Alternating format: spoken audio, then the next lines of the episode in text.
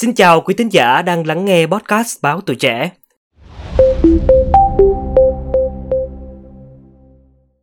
Thưa quý vị, thời kỳ mãn kinh nam là tình trạng sụt giảm nồng độ nội tiết tố nam testosterone khi nam giới dần bước sang tuổi tứ tuần.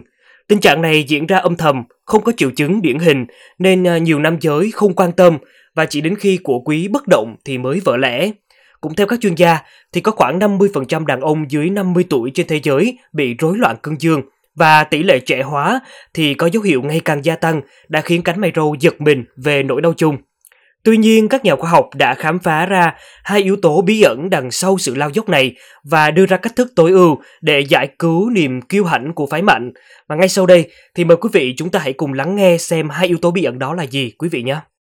Theo các tài liệu đã công bố trên thế giới, năm 2019, nhà tiết niệu học Anna Kessler tại King's College London cùng đồng sự đã tổng hợp dữ liệu từ hàng chục nghiên cứu được thực hiện trên hàng chục ngàn đàn ông từ 18 đến 80 tuổi trên khắp thế giới.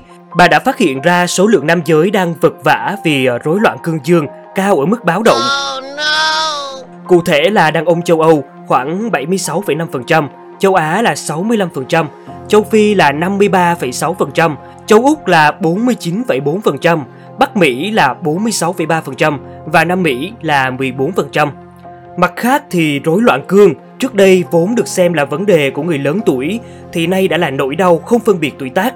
Nghiên cứu được công bố từ trường đại học Massachusetts của Mỹ cho thấy rối loạn cương có dấu hiệu trẻ hóa khi có 40% đàn ông ở tuổi 40, 50% ở tuổi 50 bị rối loạn cương dương. Theo Hội Niệu khoa châu Âu, có khoảng 13,8% đàn ông bị mãn dục. Tuy mãn dục không phải là bệnh cấp tính, không nguy hiểm đến tính mạng, nhưng ảnh hưởng rất nhiều đến chất lượng cuộc sống của nam giới nói chung và sức khỏe tình dục nói riêng. Các nghiên cứu trên thì dường như là đang tố cáo rằng phái mạnh đang ngày càng yếu. Trong khi đó thì những thay đổi về lối sống, tư duy và y học đang giúp phái yếu ngày càng có nhu cầu tận hưởng cao hơn và mạnh mẽ hơn trong chuyện yêu. Điều này thì càng khiến nam giới gặp nhiều áp lực, làm sao để luôn giữ vững phong độ sung mãn. Vậy làm như thế nào để giải quyết nỗi đau và hai nhân tố bí ẩn để quyết định sức khỏe của đàn ông là gì?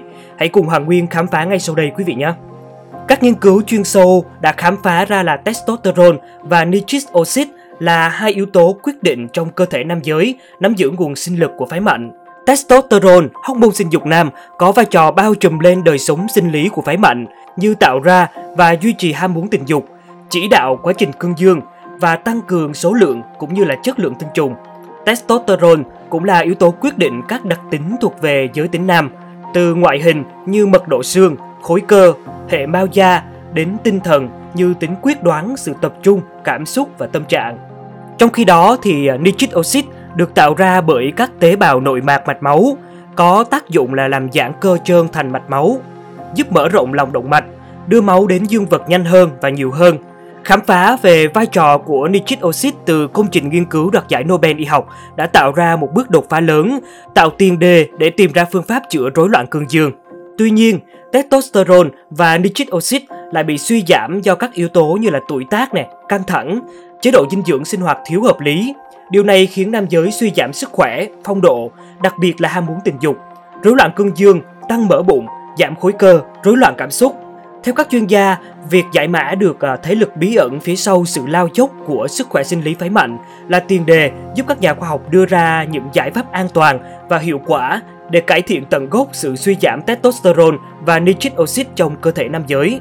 Các chuyên gia cũng cho rằng đàn ông đặc biệt sau tuổi 30 được khuyên nên bổ sung các thực phẩm tự nhiên như là hàu, cá ngừ, trứng, thịt bò, các loại đậu, thịt da cầm, hải sản, củ cải, rau xanh, dưa hấu trong các bữa ăn hàng ngày.